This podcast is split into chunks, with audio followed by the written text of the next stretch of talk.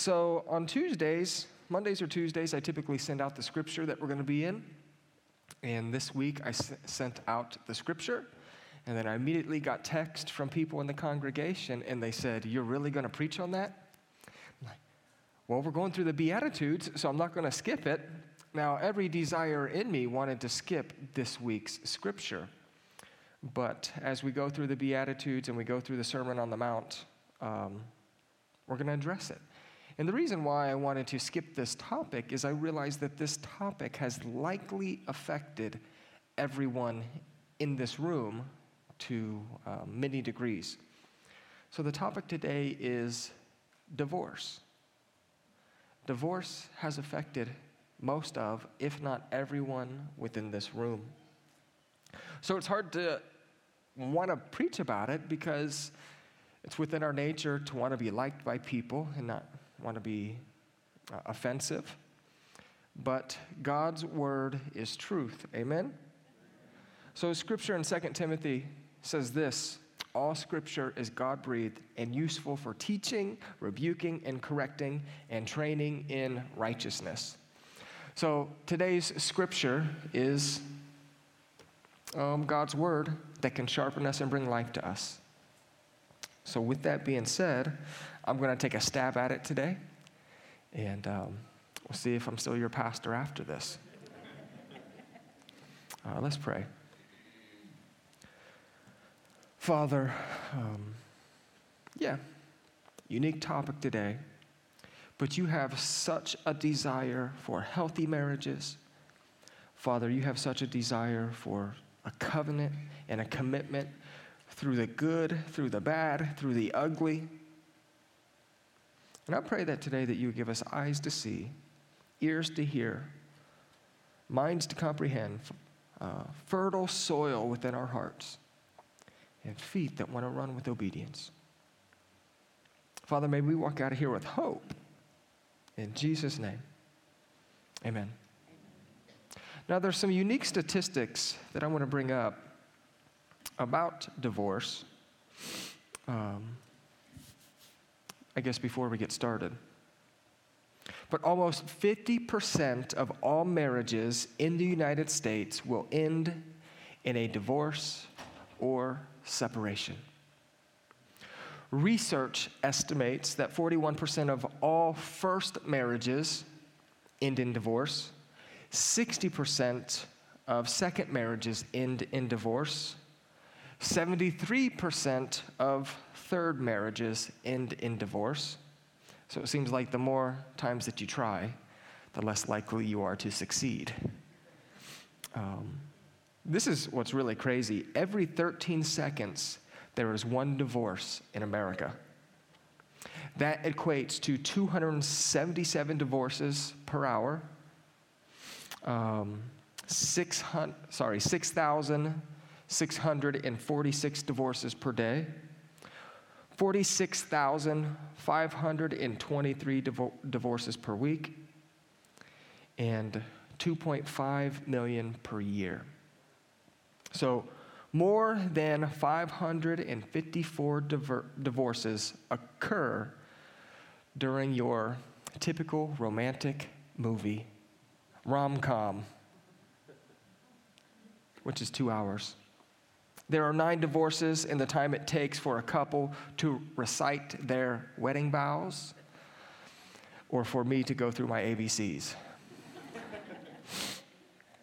um, the average first marriage that ends, it usually lasts eight years or under. People are 75% more likely to end their marriage if their friends are divorced. So you better hang out with good friends, right? If your friends are getting divorces, it doesn't mean that you aren't you shouldn't be their friends anymore, but you probably shouldn't take their marriage advice. Amen? And then social media sites, sites such as Facebook are mentioned in the pleadings of more than half of all divorces in the country. Isn't that crazy? He won't give me his Facebook password, so I'm out. Or Snapchat. That's why we don't have that Snapchat silly thing.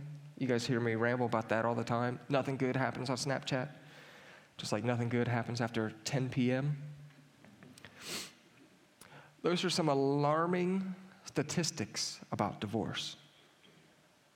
Now, again, what I recognize is divorce has probably affected everyone at some degree within this room.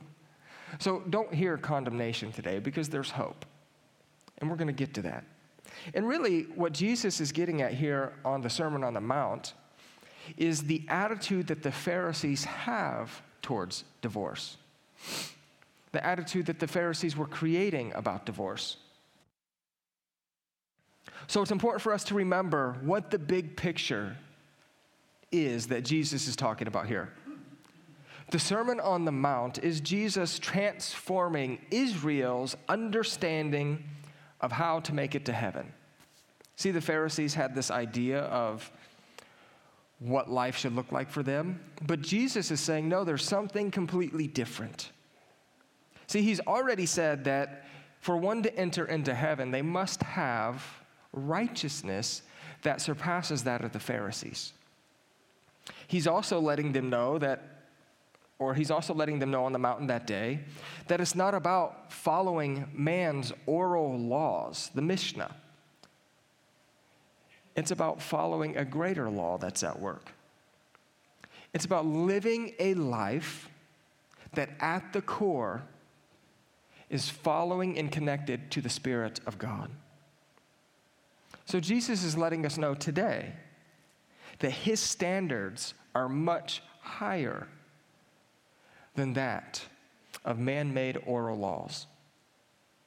So, two weeks ago, we learned that anger is subject to judgment, just as murder is. That's a hard thing to deal with, isn't it? See, because Jesus said, You've heard it said that if you murder someone, that's a sin. But what Jesus said is it's much deeper. If you're even angry with someone, you might as well, you not might as well have killed them, but your anger is still subject to judgment. So he said that a couple weeks ago. He also said that it's not about just committing adultery, right? That's the sin. He actually says anyone who's looked after a woman with lust has committed adultery. So what the Pharisees were doing is the Pharisees were actually trying to say, well, I haven't committed adultery because I've never taken the action, and I've never committed murder, so I've never committed um, that type of crime, so I'm right with God. And what Jesus is trying to say in the Sermon on the Mount is it's not about just doing these things that most people don't do it's actually about your heart. Is your heart connecting with Jesus today? So Jesus is letting us know that his standards are much higher than the Mishnah.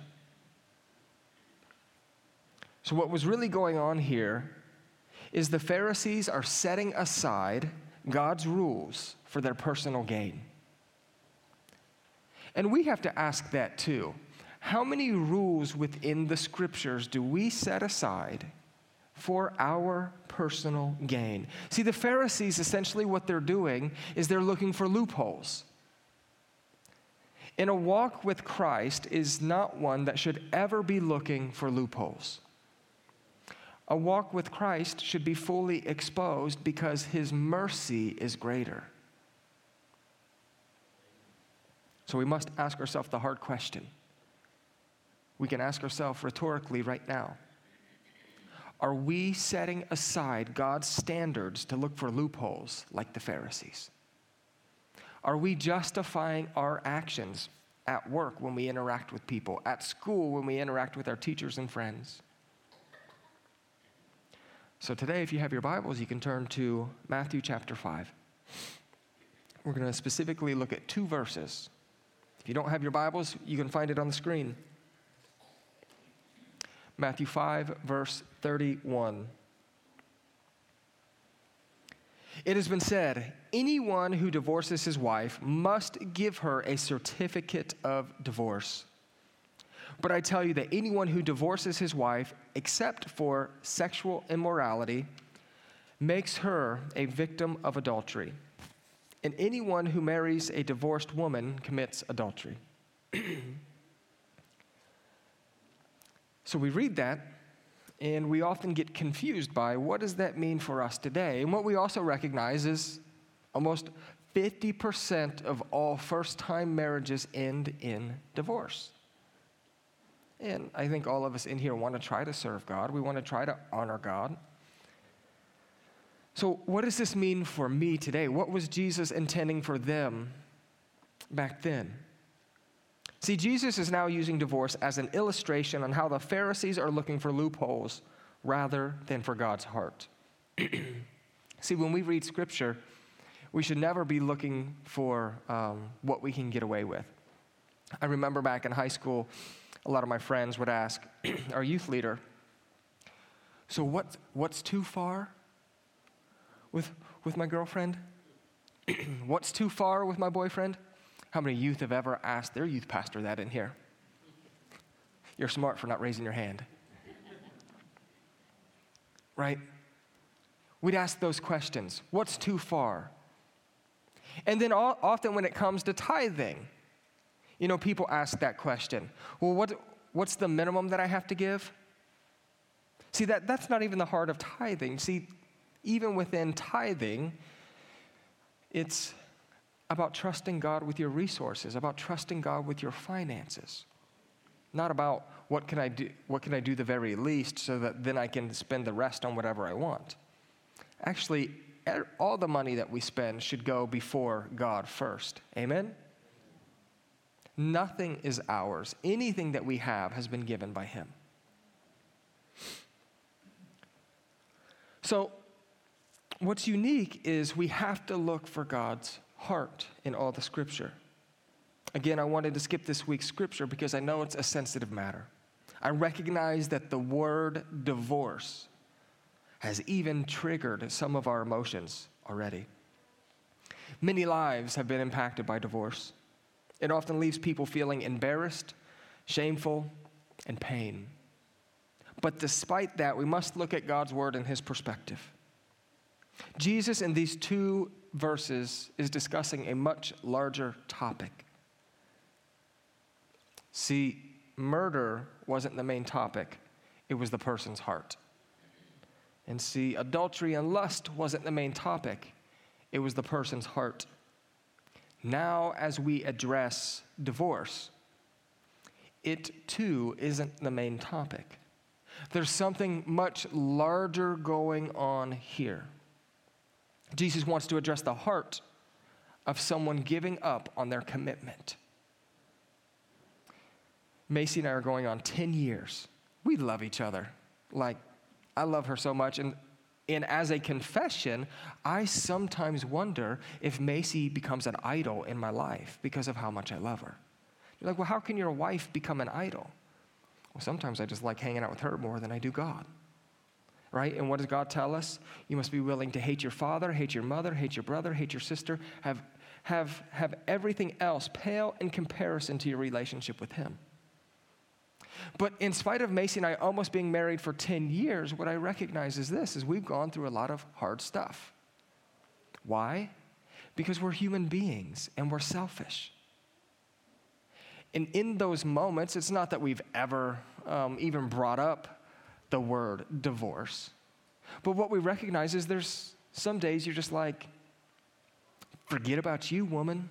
Like, I just want to drive to Florida and give up on everything and just go live my life there. Anyone ever felt that way with their spouse in the room today? We'll just do marriage counseling in here too. We're just gonna get it all done. You get to these moments and you're like, I just want to give up. I don't want to be here. Right?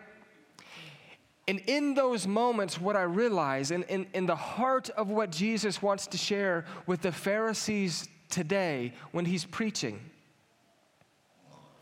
is this is his commitment is far greater to us. And therefore, in our marriage, we need to be just as committed to our spouse as he was committed to you and I. Amen? See, your spouse's sin against you pales in comparison to your sin against God. And God has not given up on you today. Amen? So, what Jesus is addressing is look, Pharisees, you're looking for loopholes of how to get out of divorce when my commitment to you was so much that I'm willing to die on the cross for you. So, if Jesus was willing to lay down his life for his bride, which is you and I, what excuse do we have to give up on our spouse? We don't. But what the Pharisees were doing, they were looking for those loopholes. So there was something much greater going on here. Jesus wants to address their commitment. See, in verse 31, Jesus states, It has been said, not as it is written. Jesus said this because he was quoting the Mishnah, which is the oral law. And in this, Moses states that any man who divorces his wife is required to give her a certificate of divorce. Now, how many of you guys have participating? How many of you guys have ever heard of the certificate of divorce within the Bible? So I've heard about it, um, read about it, of course, studied it. And often when I've heard it, um, I don't know if it's been taught right or not, but it almost felt as if it was taught that there is an exception within this scripture for divorce. And I do not believe that that's the case. Now, there is an exception in Matthew 19. We're not in Matthew 19 today. But I do not believe that God's heart was to ever give an exception for divorce. So, yeah, verse 31 says, It has been said, not as it's been written, but verse 32 says that anyone who divorces his wife makes her a victim of adultery. So, how is it that in two verses they almost contradict one another? See, one says you can get a certificate, the other one says now you're making her commit adultery. What's going on here? Was Moses affirming the idea of divorce? So, for now, we'll fo- we will focus on understanding Jesus' main point so Jesus quotes from the Mishnah, it was said.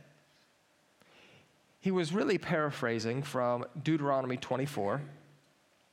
Now, why would Moses say something that then Jesus is completely opposing? Why would Moses say you could get a certificate, but now Jesus is like, but if you get a divorce, you're committing adultery? For us to understand that, we need to understand culture the culture of the day. The ancient East. Essentially, back in the day, women had no power or they had no legal rights. They couldn't own land or business. They certainly didn't have a vote. They didn't possess the same upper body strength as men. So, working as a farmhand was not an option for them either. So, they couldn't own, they couldn't vote, they weren't strong enough to work on the farm. So, really, there was no way for women to provide for themselves. Essentially, they were just um, man's, um, man's woman, right? I don't know how else to say it. They, they couldn't do anything. Meatloaf, woman.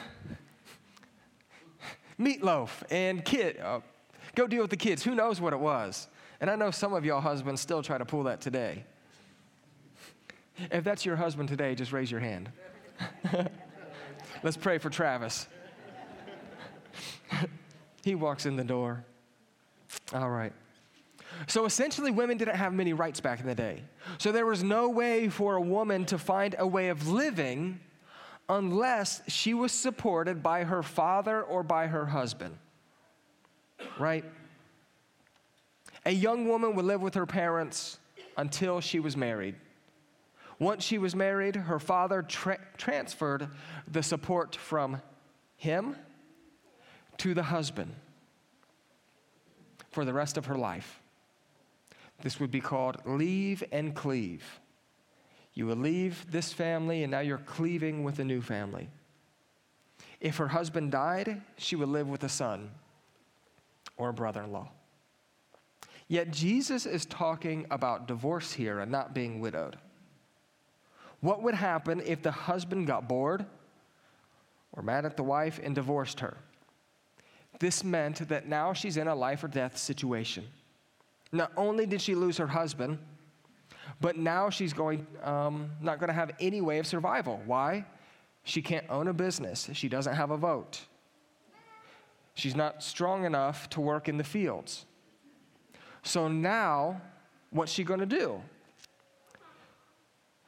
During this time, there was no child support, there was no alimony, there was no divorce settlement.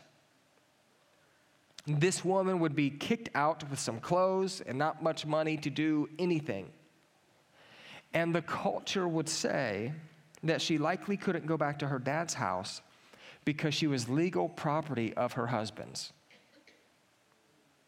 So she was unable to work, had no money, no settlement, can't go to her dad's, and legally, by God, she is still married. So, really, what this meant is no decent man, decent is important too, no decent man would offer her hospitality because there's no way that a decent man would spend a private night or a private moment with a married woman. So even though she was kicked out, no man in his right mind would spend time with her because any man um, in a private moment with a married woman would be adultery. Adultery, then, in that culture, is um, punishable to murder. So, no man in his right mind is going to say, Let me bring in this woman and help her, because he's saying that's going to be me then in my life sentence. Make sense? So, what's the woman to do? Essentially, um, what this meant is if a man divorced his wife, there was little to no hope for her. Now, in ancient culture, what would happen is men would often leave their wives because they were bored or saw something else they liked. Not much changed, has it? A lot of guys, a lot of families just get bored and they go to the next thing. And that's really sad. So, because that would happen, there was little to no remorse for women as they were kicked out without any support. Though her only opportunity was for survival was to be at the mercy of outsiders, family members, or a life as a beggar. Stories that you can find similar to that in the Bible is Ruth and Naomi. So, what, what, what's happening here in verse 31 and 32 is, is, is somehow, in, in Deuteronomy 24, somehow we have to correct the injustice to these women. See, God still wants there to be a purpose for these women. He doesn't want them that once they get divorced, for them just to die, right? He's created them for a reason to make an impact within this world. So, how do you correct this injustice? Because at the end of the day, we are not robots. God recognizes that He tells us to do a lot of things, and many people are disobedient. So, what He's saying is look, I recognize that men are still going to divorce women no matter what. And based upon the culture, we have to allow women some kind of opportunity for survival. So, how does God try to fix that idea? Or not fix it, but offer a remedy? It was Deuteronomy 24 that a, uh, a divorce certificate must be given. So it should be on the screen. Verse 24, sorry, Deuteronomy 24, verse 1. If a man marries a woman who becomes displeasing to him because he finds something indecent about her, and he writes her a certificate of divorce, gives it to her, and sends her from his house. So the question has to be was this God permitting divorce? And essentially, that's what the Pharisees took this verse as. They said, because God mentioned it here in Deuteronomy 24, then what that means is I can come up with reasons why it's okay with me to leave my woman and be justified by God. And that's not what was happening. God was not permitting divorce. This is God saying that if a man is not going to follow his covenant with his wife, then he is to give her a certificate that she may possibly find a means of life with another man. Remember, she is legally her she is legally his husband. So without a certificate, no man would have interest in being with her, or it would be adultery. This certificate would be the husband showing some kind of mercy to her. So, to be explicitly clear one more time, the scripture was not God permitting people to get a divorce. It was for a man to not leave his wife out for dead. The principle at work in Deuteronomy 24 is similar to a principle at work, um, is similar to the principle here at work in Matthew. But there's also this other principle at work in Exodus 22, verse 16. If a man seduces a virgin who is not pledged to be married and sleeps with her, he must pay the bride's price, and she shall be his wife. So, what we see here is we know that sex before marriage is a sin. That's called fornication. Yet in Exodus 22, God knows that men will continually sin this way. So he said this that when this happens, that you must marry. Pay the price and marry. Obviously, this isn't God saying he approves of this type of sin, correct? So, what I'm saying is similarly, just because God says to write a certificate of divorce, that doesn't mean that he's approving of it. And to be clear here, yeah, this wasn't God saying that sex before marriage is okay even if you marry that person. Likewise, he wasn't saying that divorce was allowed if you give your wife a certificate. Yet, this is how the Pharisees chose to interpret Deuteronomy 24 that this was God giving us the freedom to make the decision of if we wanted to divorce or not based upon us being bored. They decided to engineer the truth that they wanted. See, truth engineering is not biblical. You realize that? Uh, Macy recently just got a new job. She's working in Springfield. And last night we were able to go enjoy a Christmas party with them. And it was a great time. And it's always a big coming out party when Macy has to share with people what her husband does, right? So it's usually a fun game. And um, so last night, some guy asked, I'm like, I'll give you three guesses. Three guesses for you to decide what I am. And what did he say? He said, government official. He said, stockbroker. And I'm like, oh, really? Like, wrong, wrong.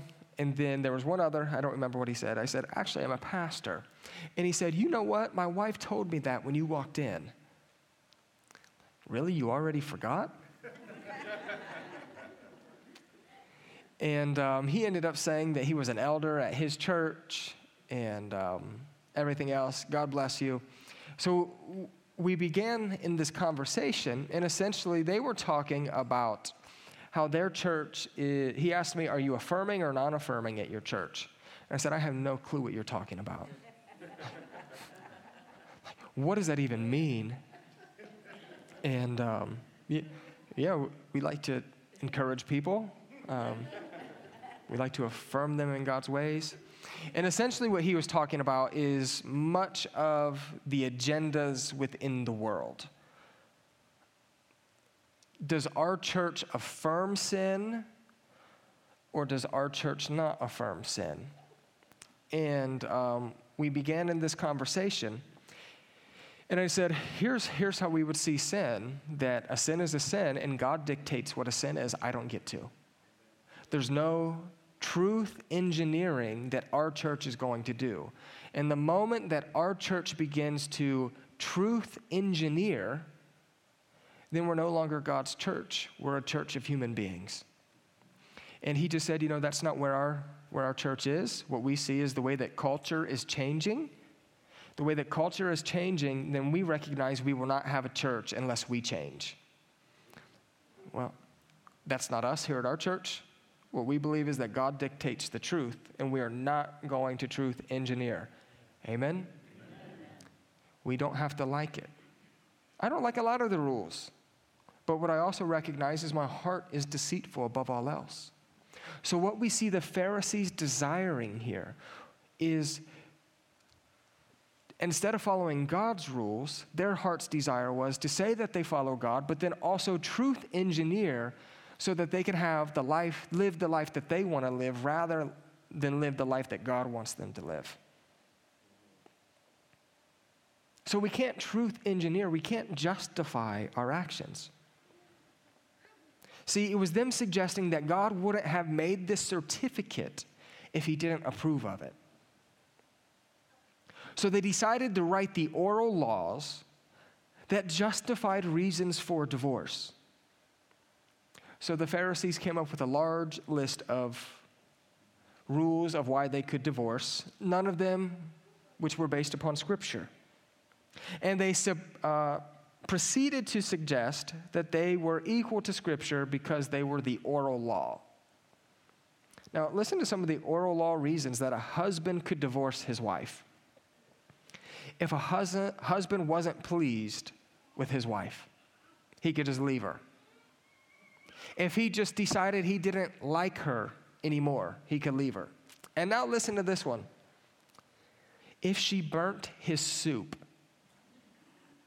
he could leave her. That's crazy. Over burning soup or forgetting to put the DiGiorno's in, right? Oh, we're going to get a fire up here? Thank you.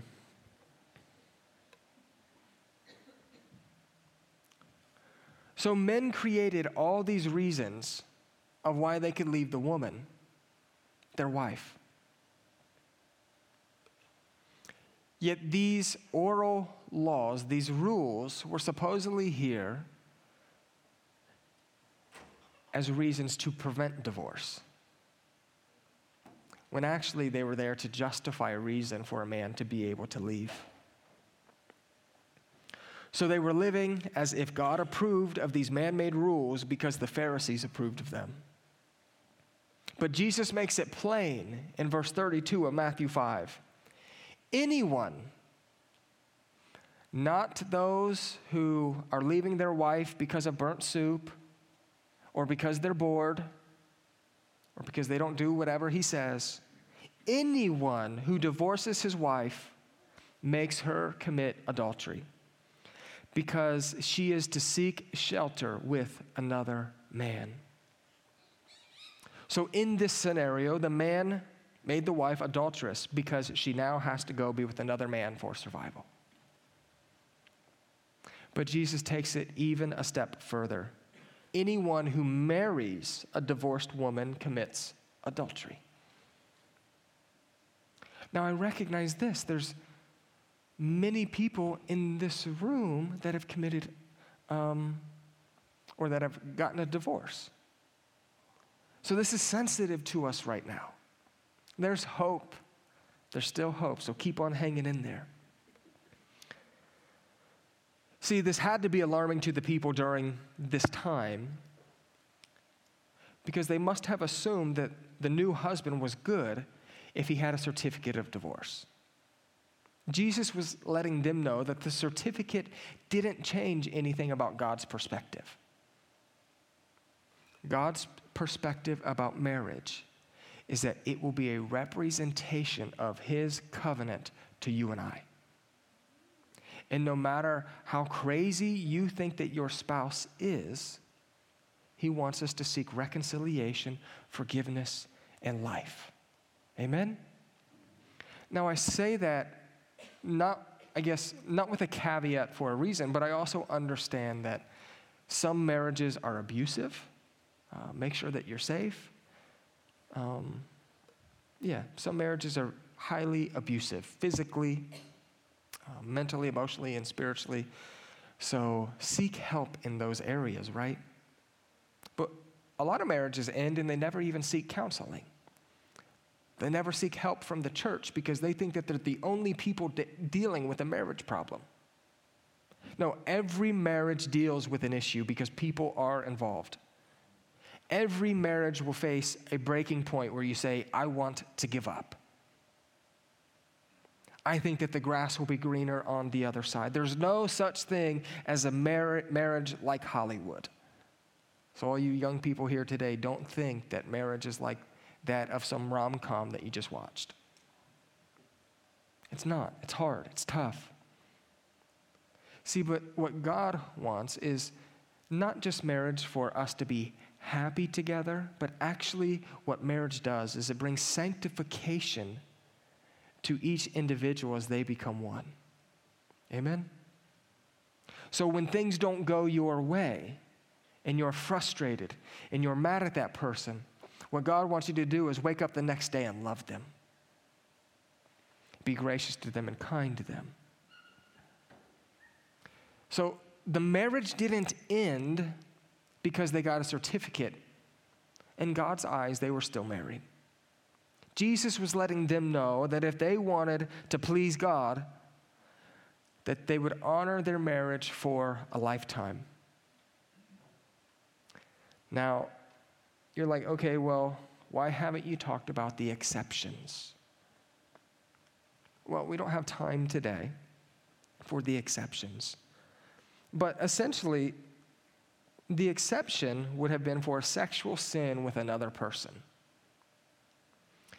What Jesus appears to be saying in the exception in Matthew 19 is a husband can't make his wife commit adultery if she beat him to it, right? Adultery already happened. Maybe one day we'll look at the exception. Maybe if you want to um, come meet for coffee or something, we can talk about the exception as well. But essentially, there was no exception. Because who in here has not committed adultery? Now you're like, well, I haven't committed adultery. What we understand adultery is, based upon a couple weeks ago, is adultery is looking at someone else with lust. In your heart, you've made a decision that you think that that person is really cute. So, like for the um, like older than millennials, you're like Tom Cruise. Like, don't tell me you haven't looked at Tom Cruise and thought he was cute, right? For those who are like millennials and younger, it's probably Justin Bieber, right? And any guy in the room is probably anything that has eyes and legs. So, I'm just being honest. You pigs. Wife's like, preach.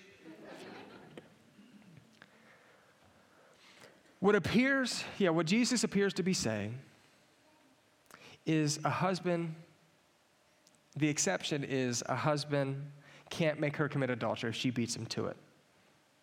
So divorce is a sin. Can we agree with that today? Divorce is a sin. But divorce isn't a sin that the blood of Jesus can't cover. Amen? Hear that today. See, Jesus died for those who call people fools. Jesus died for those who commit murder. Jesus died for those who are angry. Jesus died for those who lust. Jesus died for those who commit adultery. Jesus died for those who are in addiction. Jesus died for liars. Jesus died for manipulators. And Jesus died for those who are divorced. The sin of divorce is forgivable. Amen? All have sinned and fall short of the glory of God. And as the body of Christ, it is not our job to judge someone for their past as we sit under the grace of God and the blood of Jesus. So there's no judgment today, but our job is to look at the truth and encourage one another to live in it. So today, if you are on the cusp of a divorce, if you're at the wits' end with your spouse, I would say that the Word of God says, be committed to them and don't get a divorce. Seek help today. Marriage is a representation of Christ's commitment and marriage to us. So he doesn't want us to give up on marriage because, because he hasn't given up on us. Amen? Divorce is serious, and it is a representation of God and his bride.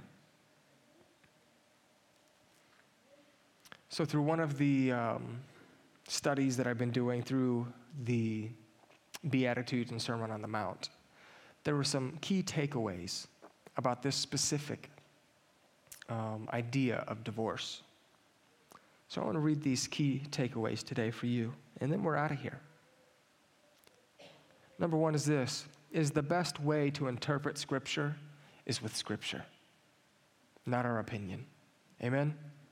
We don't get to add to our opinion of what we think justifies us to be mad at someone, to divorce someone. We let Scripture interpret Scripture. Number two, God hates divorce, but He doesn't hate the divorcees. If you've been divorced in here, God loves you so much today. He's madly in love with you. Sin is always the reason for divorce, period. Marriage is permanent on earth, exclusive to a man and woman, and an illustration of Christ and his church. Amen? That's the intent of it. Truth engineering doesn't allow you to escape our Lord's intentions. You can justify your guilty conscience all you want, but the truth is still the truth.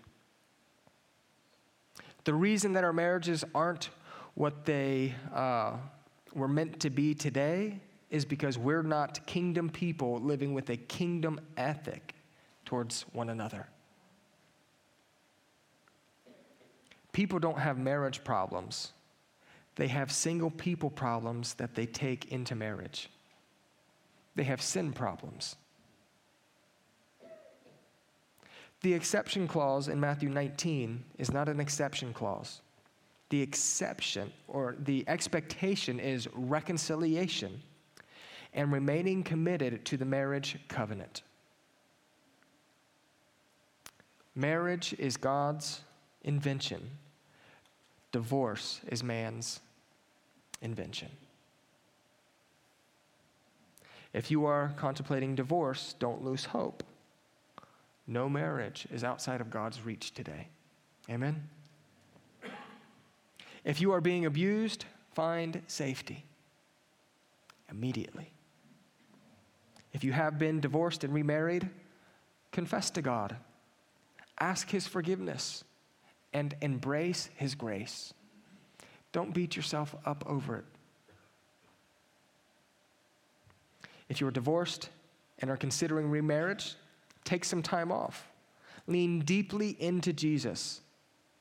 See his heart for divorce and reconciliation. And that his grace is really sustaining grace. And finally, being divorced doesn't prevent you from being a person who represents the king's heart. Amen? If being divorced meant that you couldn't represent God's heart, it would mean that none of us could represent God's heart in here. And one of the things that I shared with uh, my new friend last night was this if sin disqualified us from leadership, all of us would be disqualified, and there wouldn't be one leader. There's not one, this might be offensive, but hear my heart in it, don't hear my words. There's not one good person in here. Amen? Because the standard of good is that we have a holy and perfect king. Jesus is holy and perfect. And there was one good according to Scripture, and that was Jesus. So, what was Jesus addressing on the Sermon on the Mount? That the Pharisees are looking for loopholes in God's law once again. And that when it comes to marriage, it's a covenant that's permanent here on earth forever. Amen? Let's pray. Jesus, I thank you that you sent your son to die on the cross for our sins. I know that within my own heart that there can be tendencies, Father, to want to create exceptions, to want to create um, justification within my life for me to live however I want. I pray today that, that your blood and your word would invade those areas of our hearts where we want to live by our standard and not yours. I pray for every marriage in here that you would protect them from the schemes of the enemy. Father, that marriages would lay down their life. That those who are going through it right now, that they would seek help. Because they're not the only one that's ever faced this problem. Father, I pray that you would bless this trip today that we're taking with over 30 kids to the ark. I ask that you would get us there safely, that you would return us home safely, and that truly when we go there, that we would be in awe, that we'd have fun fellowshipping, that we would learn something, and that there would be greater surrender in our lives because of it. In Jesus' name, amen. Amen, amen, amen. amen.